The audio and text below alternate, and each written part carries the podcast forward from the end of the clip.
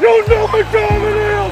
You know what time it is. E-S-E-L-E-S-E-O. And you know what underdog is? It's a hungry dog. And the second tick away, and the Eagles are alive. So alive, we don't care. Eagles fans everywhere, this is for you. Let the celebration begin.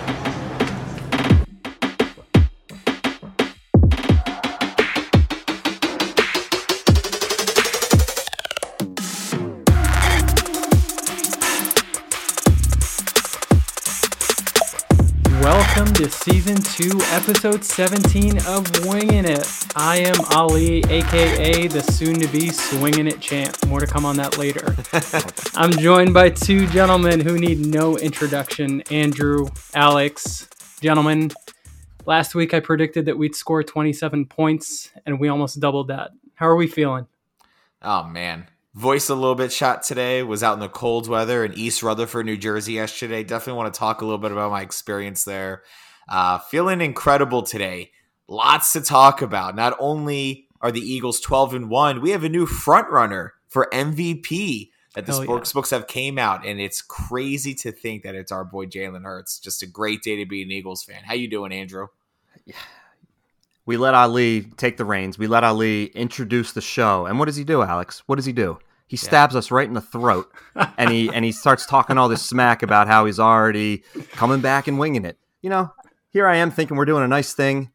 You're lucky that I'm on I'm on cloud nine. This weekend was another phenomenal weekend for the Birds. I'm so excited to talk to both of you about it. Ali, obviously, I love you. I'm joking. I'm very excited to do this, guys. 12-1. What in the heck?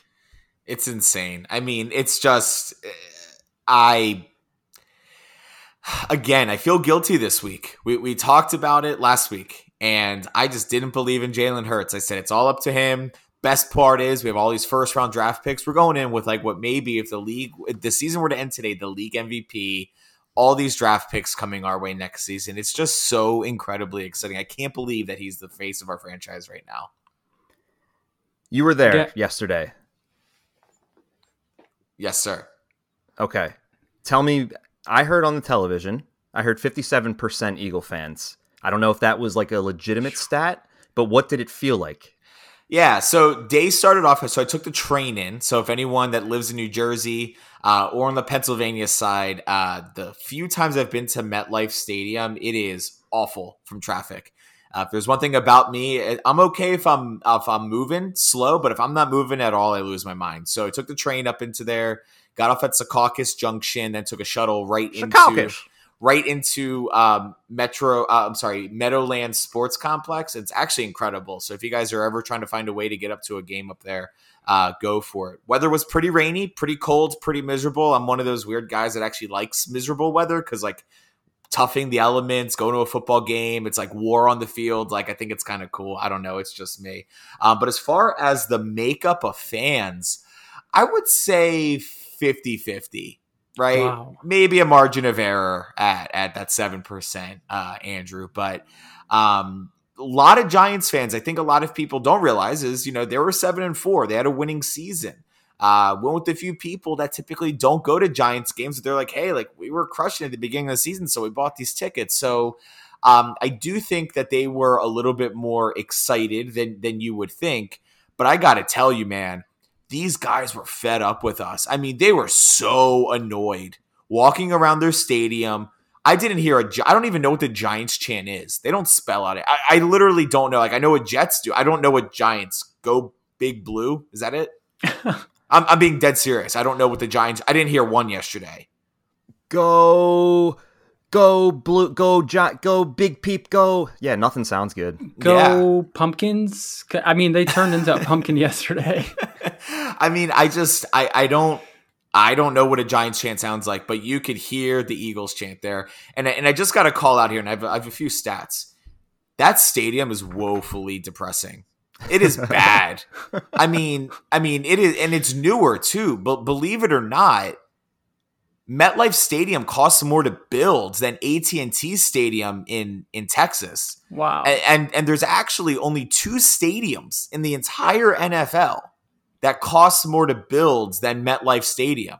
So some trivia for you two. What are those other two stadiums?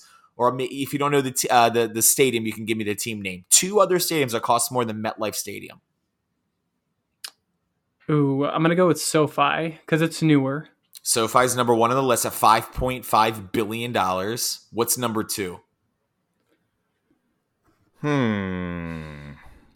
Maybe like, is it a newer stadium? It is a newer stadium. Like I'm picturing some sort of dome situation, like Minnesota or like. You are picturing a dome situation. It's not Minnesota. It may be Atlanta. It is not. Atlanta is actually number four on the stadium. Mercedes-Benz at $1.5 billion. A newer stadium that opens. Allegiant. Yeah. So nice. So the top five are SoFi Stadium, $5.5 billion. Two, Allegiant Stadium at $1.9 billion. MetLife at three at $1.7 billion. Mercedes-Benz, $1.5 billion. And AT&T, which I think is like probably the nicest stadium. Maybe SoFi is coming for that spot at $1.48 billion. But as I was looking up the stats here, I actually felt that this was pretty interesting. MetLife Stadium seats 82,500 people, which is the most in the NFL. That MetLife Stadium is the biggest stadium in the NFL. Second to which blew my mind even more than Lambeau Field, which hosts 81,441 people. And I always thought Lambeau was like this tiny field, but Ali, you were telling me you've seen it, and it's like massively huge. Yeah, and I think the reason why they fit that many people in there is because it's an old-style stadium that still has the benches, so you can fit more butts in seats versus like having to have individual seats per people. You know what I mean? Yeah. And then three on that list is AT&T in Arlington at 80,000. Arrowhead, that makes sense. Big Bowl, 76,000. Yep. And then Mile High, Empower Field in Colorado. I don't think it's Empower anymore. I think they changed the branding. 76,125. Do you have the Lincoln Financial information? I'm curious to know. Last I recall, I want to say that their capacity is in the 40s. It's got to be in the 60s, right? 67,594. So I'm thinking of Citizens Bank. I believe that's probably around like 45. Yeah. So, but my review. Oh, and here's the worst part. So my review of MetLife Stadium, it is cinder blocks and concrete. That's all it is. It is awful. The worst part of my experience is I walk in, there's a line, and I look at the kiosk, and I kid you not, it says New York's famous cheesesteaks at this kiosk. New York's famous. We don't have Philadelphia famous pizza kiosks. Like, just call it what it is. I call it a cheesesteak, but branding it as New York's. I mean, what would make anybody want to actually consume a food from there? Why would you do that? It's like saying like Atlanta's best Mexican food. It just doesn't make sense. Like it makes no sense. Like there's no reason on why you would have it. But yeah, the stadium is awful. Like it's awful. It's not warm. It's cold. It's gray. It's concrete and cinder blocks. It honestly reminds me of like Veterans Stadium. The turf is in awful shape. And Alex, maybe you should go in the summertime when the weather is not cold and makes everything else seem so much more depressing. Yeah, their football team doesn't help. That doesn't help their case either. Yeah, but that's my review of MetLife Stadium. Not a fun place to be. If you're an Eagles fan, it was a great place to be yesterday, but just not a good venue whatsoever. So let's give it a good old. All right, Andrew, we had a football game. You know what's coming next. Alex and Andrews, 2 up, 2 down. Oh, well, so many ups, so little time to talk about all of them, but I guess I shall. Let's start off with something. This is something you touched on last week, Alex, and I think I just want to shine a light on it first and foremost. Let's give it up for the special teams, baby. Yes, absolutely. Like, you know, not the sexiest of positions to play, not the most appreciated, you know, members of the team, I suppose. But gosh darn it, I know Boston Scott is the giant slayer, but what took us so long to finally be like, hey, maybe he is well suited to return kicks? And just started the second half, busted a beautiful run. Britton Covey looks like a completely different player. He's going to break one soon, man. He's going to break one soon. Honestly, I feel it. Even if he doesn't, it's okay. Let's go with that. I'm looking forward to when Britton Covey finally breaks one for his own and takes one to the house. Their special teams just looks completely different than it did a few weeks ago when they were noticeably terrible. And I can't, guys, I don't know. Correct me if I'm wrong. I want to say that we fired our special teams coach, or was that just maybe a rumor? Maybe it was something that was being considered. I will, when I'm not talking, I will look into that to see. But they look like a completely different unit at this point. And on top of that, Aaron Siposs, sucks that he got hurt, but just what a suave, smooth little scoop. He you know, damage control. I don't think the Giants, and again, correct me if I'm wrong, but I want to say the Giants did not score after we had that botched play where Siposs almost collected the ball and ran for a first down. Unfortunately, he got drilled pretty good. They scored a touchdown there. They did.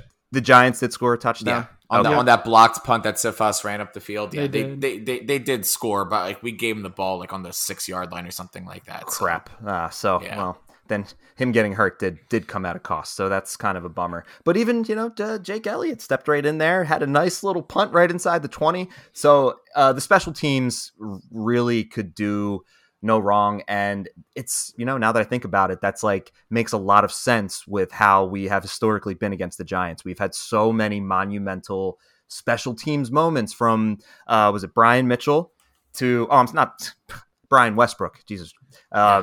Brian Westbrook had the first miracle. Well, Herm Edwards back in the day, but Brian Westbrook and then DeSean Jackson. And again, special teams just crushing it. So that's my first one. And then secondly, how do you even like start to pick like which facet of the offense that I want to start just drooling over? Oh my God, I have so much laundry to do, guys. My pants are destroyed. What am I watching? Like, I can't watch a single series without just losing my gosh darn mind. I am going to go with, in a nutshell, there's no weakness. What I really was impressed with this week was some of the third down and honestly fourth down efficiency as well. Mm. I know that Devontae Smith had the touchdown on 4th and 7, which was kind of a questionable decision to go for it there. I didn't hate it because it was kind of in that, right around the 40, 45, it was going to be a long kick. Why not go for it? We're moving like a machine at this point. But that was on 4th down. Quez Watkins had like 2 or 3 really great grabs on 3rd down. I was like super proud of Quez. I thought that he didn't have a ton of yardage. I think he only had 4 catches on the day for 19 yards, but there were 2 or 3 huge 3rd down catches that, these are just plays that good teams make. Like there's never a moment in the entire game where I feel like we are not going to convert, and every week it just feels like it gets stronger. So I'm at a loss for words, guys. So just a beautiful all-around performance. Yeah. What do you think, Ali? Yeah, I completely agree. And my hope is that once we get in the playoffs that, the lack of experience isn't going to hinder us, right? We often see coaches who are incredibly aggressive throughout the season go into the playoffs and become different people and become so much less aggressive. My hope is that Nick Sirianni maintains this level of aggression throughout the playoffs. Yeah, no, I couldn't agree more with you. So I'll get into my 2 ups. So the first one is it is just like when you look at other MVP caliber quarterbacks in the years they did well, you look at someone like Patrick Mahomes, you look at someone like Lamar Jackson, and what they're doing is they're creating absolutely something out of nothing that's there just through sheer chaos. They're scrambling in the backfield. They're making people miss. They're whoop, doing this. You don't see that with Jalen Hurts. What I saw yesterday was a quarterback that went through his entire reads, his first option, second option, third option, and then made a decision on what to do. And the biggest difference that I saw in Jalen Hurts last year versus this year is last year, if his first option wasn't there, he took off. And it was okay because he could do it. But now he looks so calm and collected in the pocket. It's like, how do you stop him? And it's just, and it's not even that he can throw. He's throwing so incredibly accurate too. There was a play that he threw cross field and it hit AJ Brown in the numbers and he dropped it. And it's almost like, I don't think AJ was expecting that because of where Hurts was. I know exactly the play you're talking about, and it's funny because there was a flag thrown on that play. And I don't know what it is with our receivers, but it seems like whenever we get these free plays, I've noticed drops on all of those free plays. But that was not that was AJ's fault. I mean, it was a great throw by Jalen on the run, and then just Grant Calcaterra catching balls between two defenders, and it's like placed in a spot where only he can go. There was actually one play. We were fortunate. We were like right behind the end zone, and there was this one play that was thrown to Quez Watkins, and there was two defenders there. And although Quez didn't catch the ball and it was out of bounds, the throw was only in a place that was either Quez was going to catch it or would it be an incomplete pass. That was it. And sometimes on those throwaways, or like even though it's a drop, like it still shows you how well the quarterback is. And the Giants fans around us were just like, here goes Hurts running again. And you just see this man just emerge from this pile of blue, right? And just running down the field on the sidelines. And it has to be maddening. It's like, how do you even stop that? And like I said, more like Madden thing, because if this isn't like the epitome of, you know, yeah, bad joke. Okay. But muting myself. But in all seriousness, it's just the development that Hurts has gone through is just so noticeable. Someone could say that AJ Brown's here and that makes all the difference, and it certainly helps, but it does not take away from what Hurts has been able to do. Such a well-rounded game. And then I think that the next up that I have, it just has to be, again, I know it's like not like as a reflection of the team because there's so many ups to choose from, but even in MetLife Stadium, even on the road, even in a division game, our fans are always bringing it, man. On third down, you couldn't tell who was an opposing team versus home team. The cheers were just as loud on first downs as when they got first downs, and like you're in enemy territory. Everything's Giants branded. It was so funny. Before the game started, they pulled up memorable moments of Giants wins at Meadowlands, and they had this thing with like Michael Strahan tackling Donovan McNabb, and one of the guys next to me was like, "Oh, like, do you remember this game?" Like they don't show these highlights at Lincoln Financial Field, but it's like you have to go back that far to find a team where the Giants were like dominating the Eagles. So the fans are just. Man, it just makes this city. It makes this podcast. It makes us excited. I just love it, man. And it's a huge up because it's us. It's the people that watch the games, the people that buy the merchandise, the people that weather out in the cold and it's 35 degrees and it's cold ass rain falling on you. And we're just there screaming for our guys. It's just incredible. It's this overwhelming sense of security. Like I'm not used to feeling, you know, we can talk smack with the best of them. But a lot of the times, or, you know, sometimes it's your team isn't necessarily better, but you're just trying to believe it. You're trying to speak it into existence. But so you're just kind of, you know, you're just talking a bunch of stuff on the other team. Nothing anybody else says at this point matters. And every single game that we go into, there is just this calmness. And that starts with Jalen. Look at his face, just feel his energy. He is so stinking cool, and he's so cool. He's so cool. And hey, one thing on the fans, real quick, is we will boo you at half, but we will travel on the road to watch you go. Like we are just a dedicated squad to our team. Ali, what are your thoughts on that? Yeah, you know, I'm glad you bring up Jalen, right? Because there's.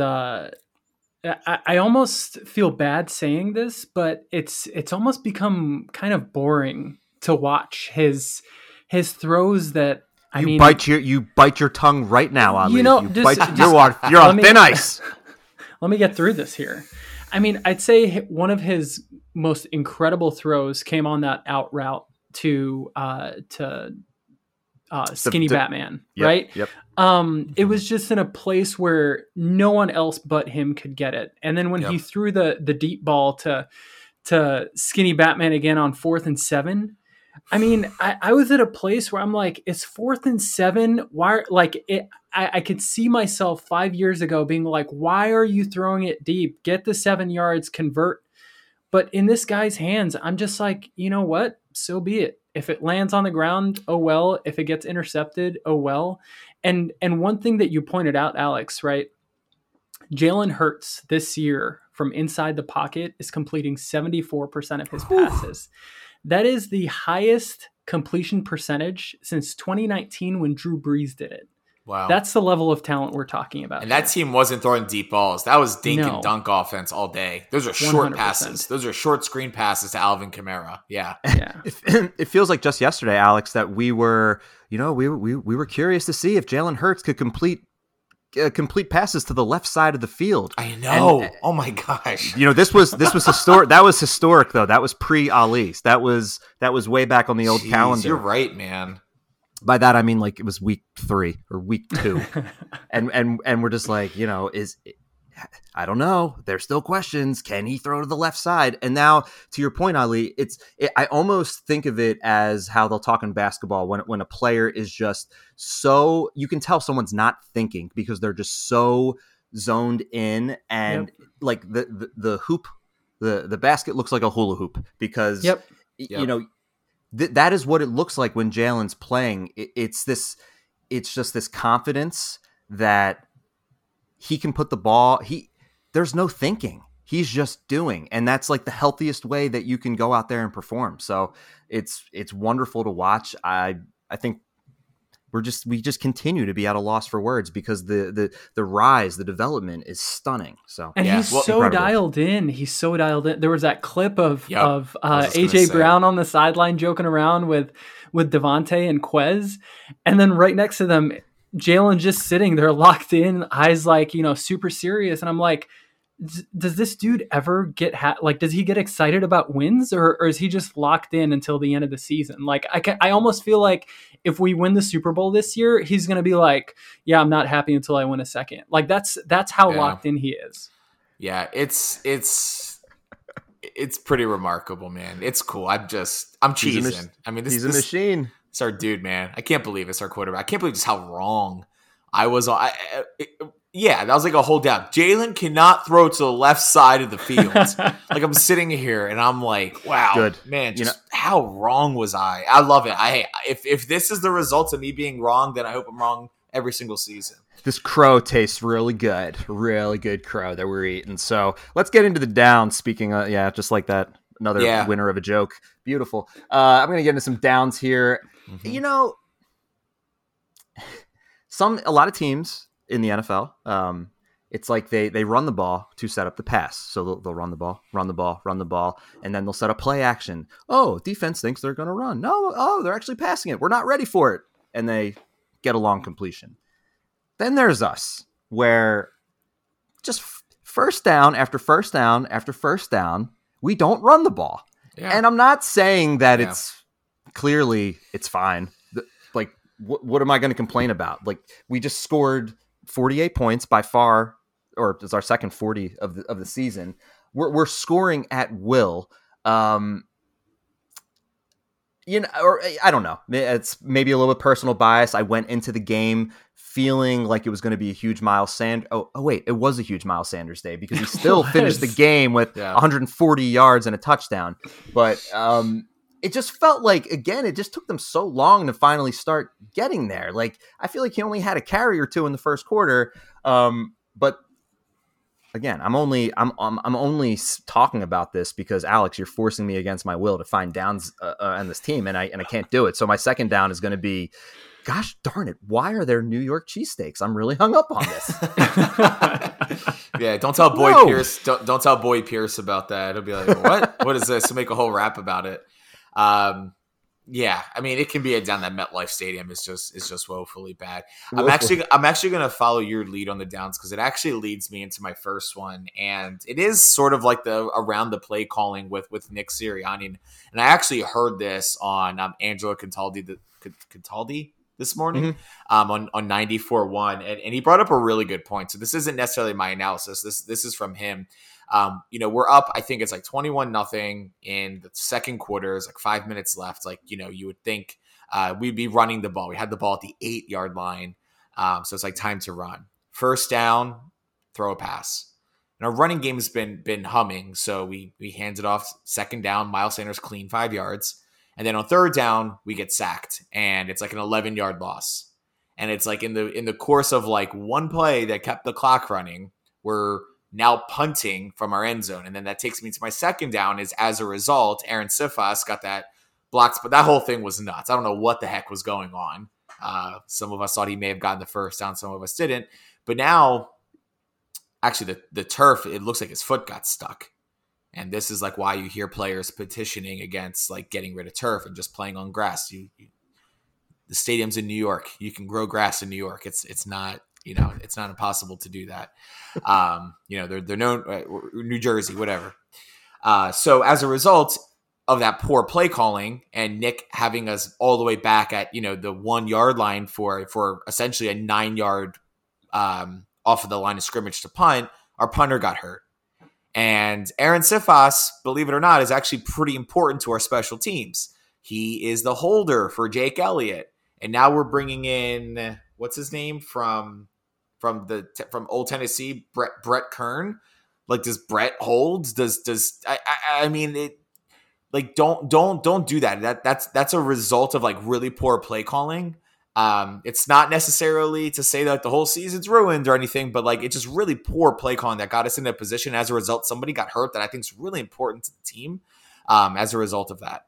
Well, it is kind of funny because the way that this offense is moving, maybe they're just like, are we actually ever going to really need to punt again? Yeah. We might not need to. Yeah. Maybe they're testing out his you know, punting abilities, but here's the point.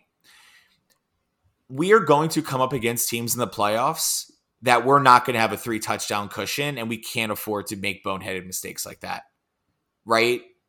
Giving the ball over, punting deep in our end zone, having the ball, okay? Fortunately, it was the awful Giants team that we were against and put an absolute whooping on them. But I still feel like week after week, because we have big cushions, it kind of gets overlooked, but there are going to be closer games that we can't afford to do that. Sometimes the game comes down to one turnover, one big break, and you're seeing that week over week. So it is something that I just think we need to tighten up. And like you said, Andrew, run the ball on first down. Our running backs are doing fine. And if they're not, run the ball again on second down. At least take 2 minutes off the clock. Like, do something. I noticed something you just said. You called the Giants an awful team.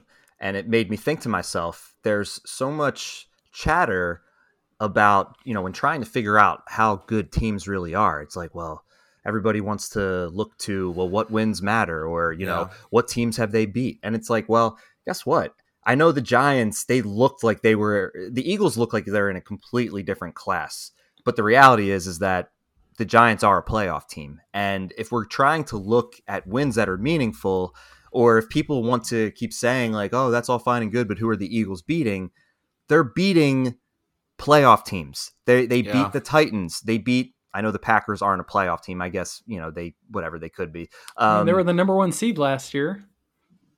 Exactly. With the league MVP, right? Right. They've beat the Giants. They've beat the Cowboys. They have beat, I don't know if I said the Vikings, but I sure hope I have. If not, obviously the Vikings, they also beat the Lions, which, gosh darn it, might also be a playoff team for all we know. Crazy, which is so cool. How can you not love that team? Come on, that's a fun team right there. So, I don't know. The Giants, we make them look awful, but in the grand scheme of things, they're still viewed as a playoff team. So it just goes to show you that the Eagles are absolutely just rolling through the NFL. I don't know, guys. I look at the Giants, and again, I just think we turned them into the pumpkin that they are yesterday, right? Like, just the wheels fell off Saquon. Cinderella turned into Daniel Jones, right? Like, it just did not look good. And I mean, frankly, when I said that the game was boring, I'm assuming a lot of people turned the channel just because it was that much of a butt whooping on the Giants. It just we left. I didn't even know Minshew played. I didn't even know he left. Right. I don't know, guys. For your downs, I gotta disagree. I mean, it's 62 plays offensively that we ran yesterday. 31, exactly half, were run plays. Miles Sanders had a $144, 2 touchdowns. I mean, how much more should we have run? At this rate, like I hear the injury piece, but aside from just like kneeling the ball on first, second, and third to protect everyone from injuries, and then just punting and leaving it up to our defense, I feel like, you know, injuries are part of the game. They happen. Fluke plays happen, like the one with our punter. But I feel like this was as well of a called game that I've seen in quite some time. 50-50 right down the middle. And we were dominant on both sides of the ball. Amen. I'm looking at some just Eagles rankings right now, just how they line up against the rest of the league, and it's just stunning how many categories the Eagles are first in. So, like, interceptions, oh, no big deal, first place. They regained the sack lead yesterday. I think they had 7. They are first in passing. In passing yards allowed. So which is crazy to me, because you would think that the Eagles, most teams playing the Eagles are playing from behind, so they're going to have to throw the ball. And with that being said, the Eagles still allow the least amount of passing yards per game. That's awesome. The Eagles are second in rushing yards per game, so much thanks to Jalen and Miles Sanders there. We're first in points scored per game, 29.7. We're averaging, gosh darn, 30 points per game. We're second in total yards per game. So, like, we're looking at this team right now of it's like not even up for debate anymore. I think we can all say, is this the best team of our lives? Because is this the best Eagles team that we have ever been a part of viewing, of watching every week? I can't think of a better Eagles team in our lifetime. I mean, it is tough It's tough to say the best when the season's not over yet. A lot can happen. We can lose to the Bears next week. The Cowboys can embarrass us on Chris. I mean, I don't think that's going to happen. I really don't. I actually listened to a beat writer this morning on Angelo in the morning, and he is a lifelong Cowboys fan and then wrote also a while for the Giants. And he said the Philadelphia Eagles are the best team in football, not even in the NFC, the best team in football right now. That says the Cowboys have a better chance of, because there's like an ESPN article that said the Cowboys have a higher chance of winning the Super Bowl than the Eagles. He's like the whole article is totally discredited. It's totally discredited. Like, after just seeing that, you can just exit out of it because it's based in fantasy and it's only getting clicks. So yeah, I think at this point right now, Andrew, certainly, right, league MVP and everything, but Carson Wentz was front runner for MVP the year we won the Super Bowl. I know you actually brought some stats to hear that may actually be interesting to share with the audience, but I think it's too early to start crowning best team we've ever seen. All I know is I'm really happy I'm an Eagles fan right now. That's a given. I guess I'm so astonished by such dominance on both sides of the football. It's not like we have this high powered offense and that's how we're, you know, each week it's just we're scoring more teams and we're scoring more points than the other team. And that's why we're winning, which, yes, that is why we're winning. But it also has a lot to do with how stout we are defensively. Even, you know, I know that we've had our gripes with the rush defense, but that looks to have kind of cleaned itself back up again. It's so hard to find a weakness on this team. And I don't know if I've ever felt that so strongly before. And I think, to your point, which I'll get into, but the quarterback is definitely that's the number one reason why, you know. I agree, Andrew. Honestly, Andrew, I agree. Now that you said it, honestly, you know, thinking and sort of reflecting on that comment, I don't ever remember seeing an Eagles team that was this dominant across both sides of the football. I honestly don't, right? And when you think about our Super Bowl year, there were holes on that team. Our secondary was not as strong as it is this year. Yeah, Jalen Mills was on that team. Well, no, you're talking about the 2017 team, yeah. Yeah. Because I'm also thinking back to 2004. Obviously, you have McNabb, you have T.O., you have Westbrook. And their defense was very strong. You know, the thing about that team, though, and I remember, I mean, I was super young when in 04 when they were going through this, but I remember at the end of every game, the only stat we were winning in was the score. We were never leading in pass. No, seriously, like we were never leading in passing yards, never leading in rushing yards. It was just like turnovers or like big special teams plays or something. But I remember like through the 4th and 26, you know what I mean? Just like I remember just we never let in any stat during those games. And in this, like, you know, that's totally the opposite. Other side of the spectrum, we're leading in every single significant statistical category. But at the end of the day, it's wins. I want to actually show that comparison. So through 13 weeks, and thank you for getting this, Andrew, Wentz was 11-2, Hurts is 12-1.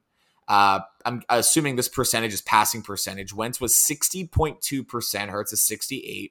And so, Alex, just to make note of this as well. Please. So this was the point of that 2017 season where Wentz went down. So Wentz played 13 games. So we are at the same point of the season where, you know, Wentz was really at the top of MVP candidacy. So, yeah. Yeah. Crazy. So 3296 yards for Wentz, 3157. So we're talking maybe half a game there difference, right? So the passing there. Thing that's interesting is Wentz rushed for 299 yards, Hurts for 686. So 3,500 yards for Wentz, 3,800 for Hurts. So Hurts is still contributing more in overall yards, passing and throwing. Here's the thing that's crazy. 33 touchdowns for Carson Wentz, 0 rushing. 0. Didn't the touchdown he go down on, wasn't that a rushing touchdown though, or was that a 2-point conversion? No, that was called back for a penalty. Ah, you're right. Okay, because I remember that, man. Rams, right? That Rams game? Yeah. Yep. That image is burned in my head, man. Right in between those two players. 32 touchdowns for Hurts, 22 passes, 10 rushing. Wentz through 7 interceptions. Hurts only 3. Only 3, and they're not even his fault. All those passes came off receivers' hands. Why did I feel like I saw something today that Hurts has thrown 5 interceptions this season? He's got 5 turnovers. He's fumbled the ball twice. Got it. Great call. Ali, you're so damn smart. I'm so happy you're here. And then the overall rating is Wentz was 101.9. Hurts is 108.4. So statistically, it looks like Jalen Hurts is the better quarterback through 13 games than Carson's 13 games. Exactly. It's like if Wentz was looked at as the clear front runner in 2017, Hurts has a better record, and he's literally leading in every single carry. I mean, he's 1 total touchdown behind, which goes to show you, like, Wentz, that was a pretty remarkable season. Have 33 passing touchdowns. But when you just, again... They're all to Ertz. They're all, that's right. They're all to Ertz.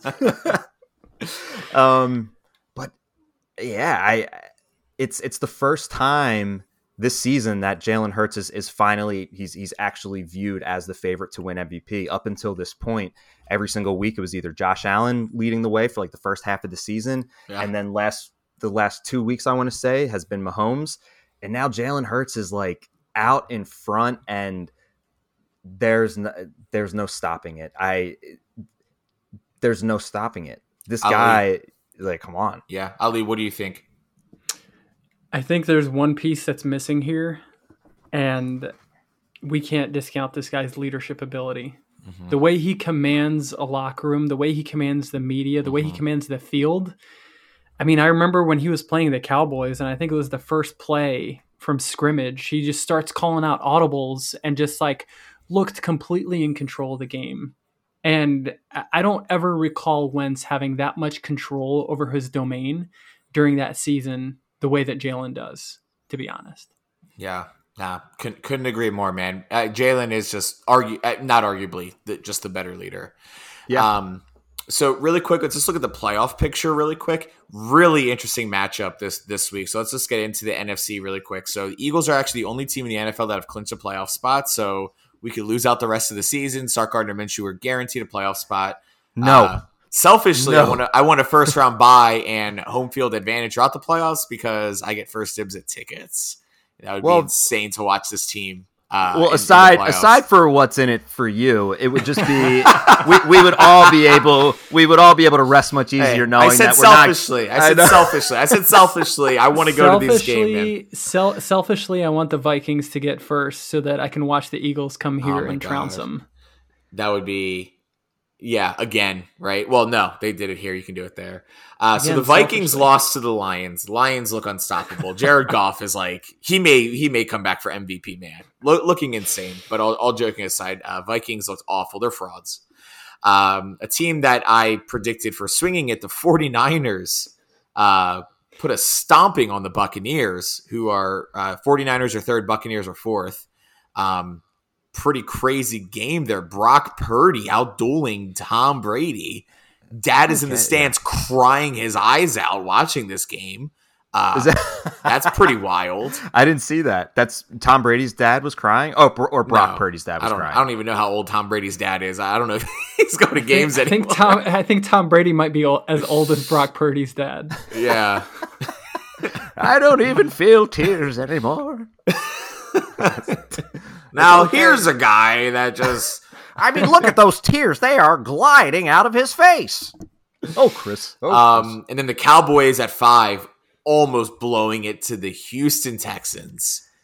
I'm not upset. I mean, how sweet it would have been if the Texans could have finished that win. And I'm telling you, man, I felt that last week when everybody was just getting on the Cowboys, especially our two favorite announcers, and the Salvation Army celebrating the whole thing. I'm just like, it is going to crash and burn, and it looked like it was going to be this very week with the Texans. Oh, my Lord, that would have been so amazing. And then here's something pretty funny. The Washington Commanders rose up 2 spots because they won against the bye week. So because they did nothing and they couldn't lose and other teams lost, they moved up 2 spots and then the Giants fell down to 7. Here's my prediction on the Cowboys. They're playing against the Jaguars this week. And we have a little secret weapon at head coach of the Jaguars that regardless, he has to hate the Cowboys. I mean, Doug has played them multiple times. He can't like the Cowboys. I could see an underdog win this week with the Jacksonville Jaguars against the Dallas Cowboys this week. Ali, question for you. Do you say Jaguars or Jaguars? Jaguars. Jaguars? Yeah. Jaguars. Jaguars. What's a Jaguar? Is that an I? Are you putting an I in there? Is it a Y? Like a wire? It's not an English word. It's a... Or as the English say, jaguar. A jaguar. Jaguar. Jaguars. Yeah, wow, it sounds really wrong now that I say that. And then that when Cincinnati's team, when people call them the Bengals, those are the two things that always get me, Jaguars and Bengals. And we just need to... I was just curious. Alex, you are... There are so many people I know that say Jaguars, and I feel like there's announcers that say it too, and it just makes me curious. The Jacksonville Jaguars. Yeah. Jaguars? Yeah. I'll call them Jaguars, whatever they want to be called if they beat the Cowboys next week. I'll call them whatever. Call them Daddy. I'll call them Daddy. Yeah, man. No, that'd be awesome. And then in the AFC, just in order, Bills, Chiefs, Ravens. Ravens aren't doing too hot right now. Tennessee Titans still there. The Bengals and the Dolphins. The Bengals, Dolphins and the Chargers, who put a beating on the Dolphins last night. So interesting there. I mean, I don't have a lot of teams here that scare me besides, the 1 and 2 in the AFC, but that'll be Super Bowl time. Exactly. Pretty cool. A nice place to be. It's a nice place to be. All right, we want to get some swinging it picks, and we'll get into our Chicago. Let's do it. Swinging it! Underdog picks for the week. All right, so swinging it pick. I gotta say, the verdict is out. The Detroit Lions are good. They're 1-point underdogs against the New York Jets, which is... Oh, wait, no, the Jets are 1-point favorites here, so I'm looking at a new interface this week. But I think I already announced it earlier. I like... The Jacksonville Jaguars to beat the Dallas Cowboys is a 4.5-point underdog. Jacksonville has nothing to lose. Dallas has everything to gain. It's going to be hot. It's going to be sticky. Doug Pederson, he's coming with the Haagen-Dazs, vanilla ice cream. I just think it's going to be a really good game. I think 4.5 points is actually a little bit telling because I think the spread when we play the Jaguars was way higher. So give me the Jags to beat up on the Cowboys here. Alex, I hope you are right. That would be That would be glorious. Okay. All right. Well, I'm going to change it up this week and say, I hate your pick. Your pick's dumb and I don't support it. Thank you. So now I'll give mine. Okay. I just feel a complete lack of confidence right now. It's like, I want to give my pick so confidently, but I'm worn down.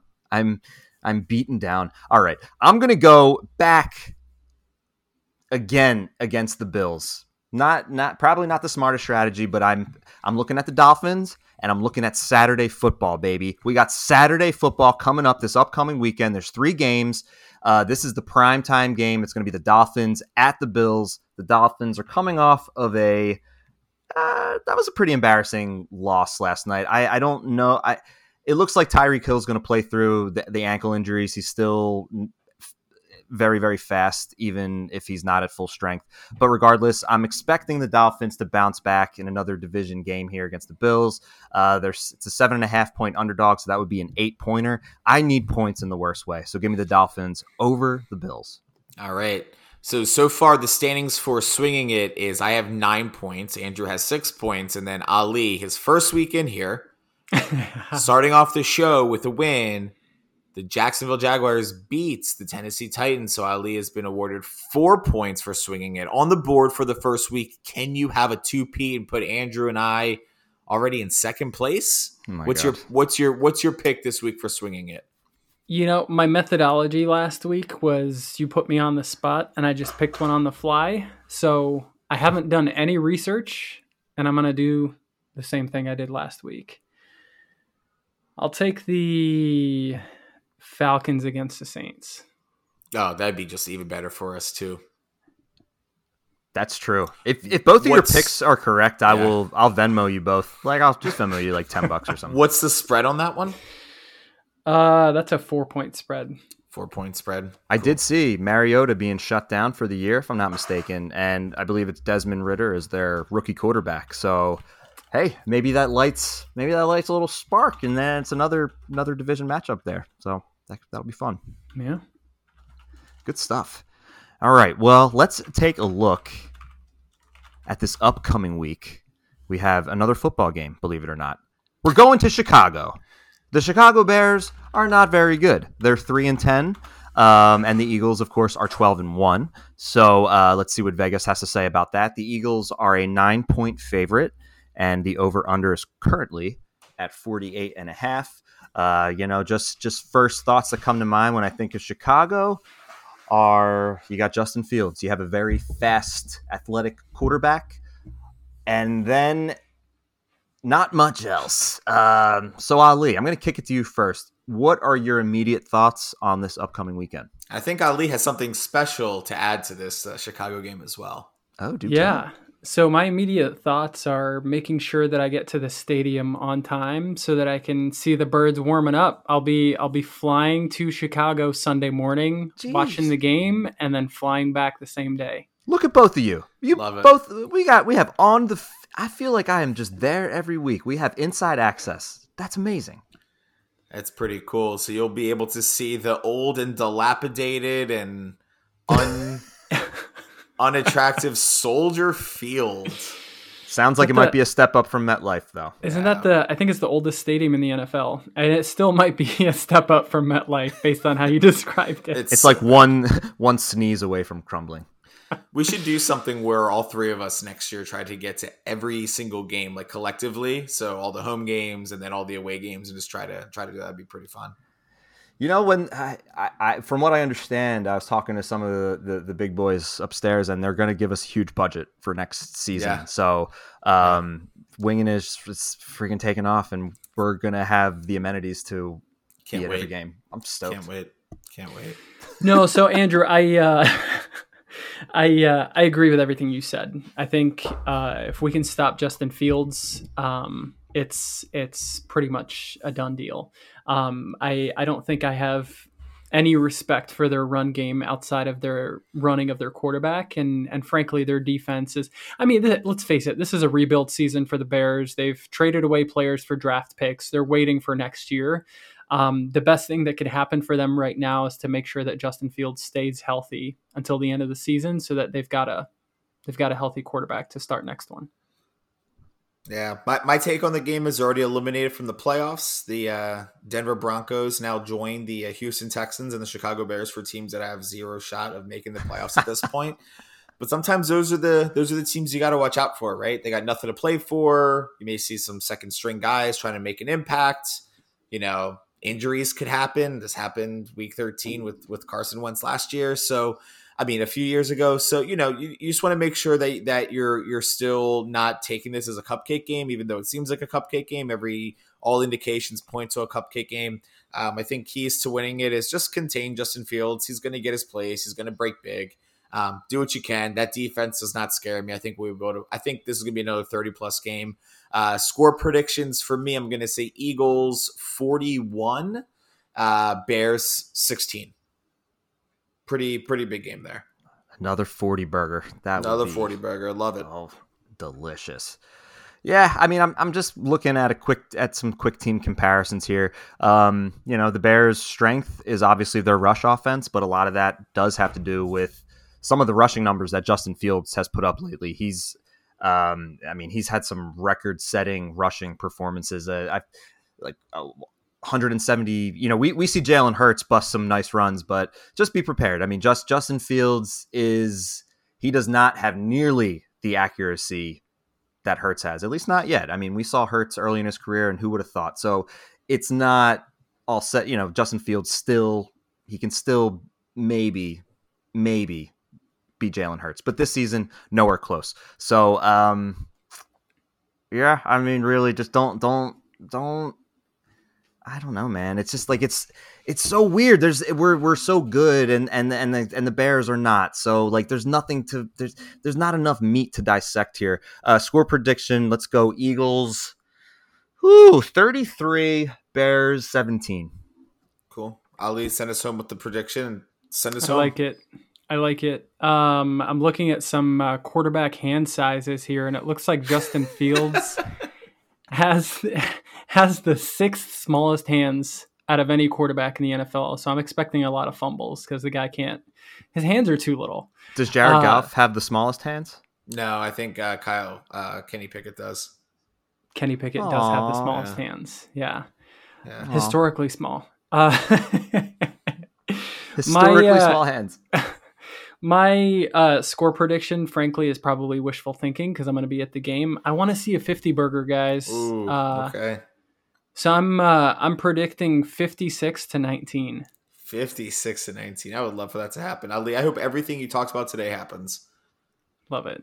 I get nervous with that type of that kind of slaughter because it's like I want to save it. You know, it's like just save it for future weeks. Don't. Do we need to drop? You're right. I'm fine with dropping. The thing is, we've been tested. That Commanders game and that Colts game was probably they were probably the two best things to happen to us this season. We needed to get tested. We needed to get hit in the mouth like that. Agreed. So that we can face adversity and overcome it. Agreed. And look at us the past few weeks. It has looked like a team that is just a well-oiled machine, and there's no sign of stopping. So hop on board, baby. All right, Ali, send us home. All right, guys. Bye.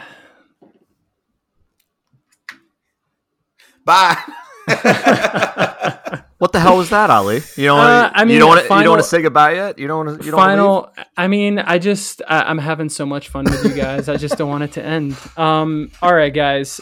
So we'll see you next time. This time next week. I'm Ali. He's Alex. That's Andrew. Uh-huh. And this has been Winging It. Go Birds.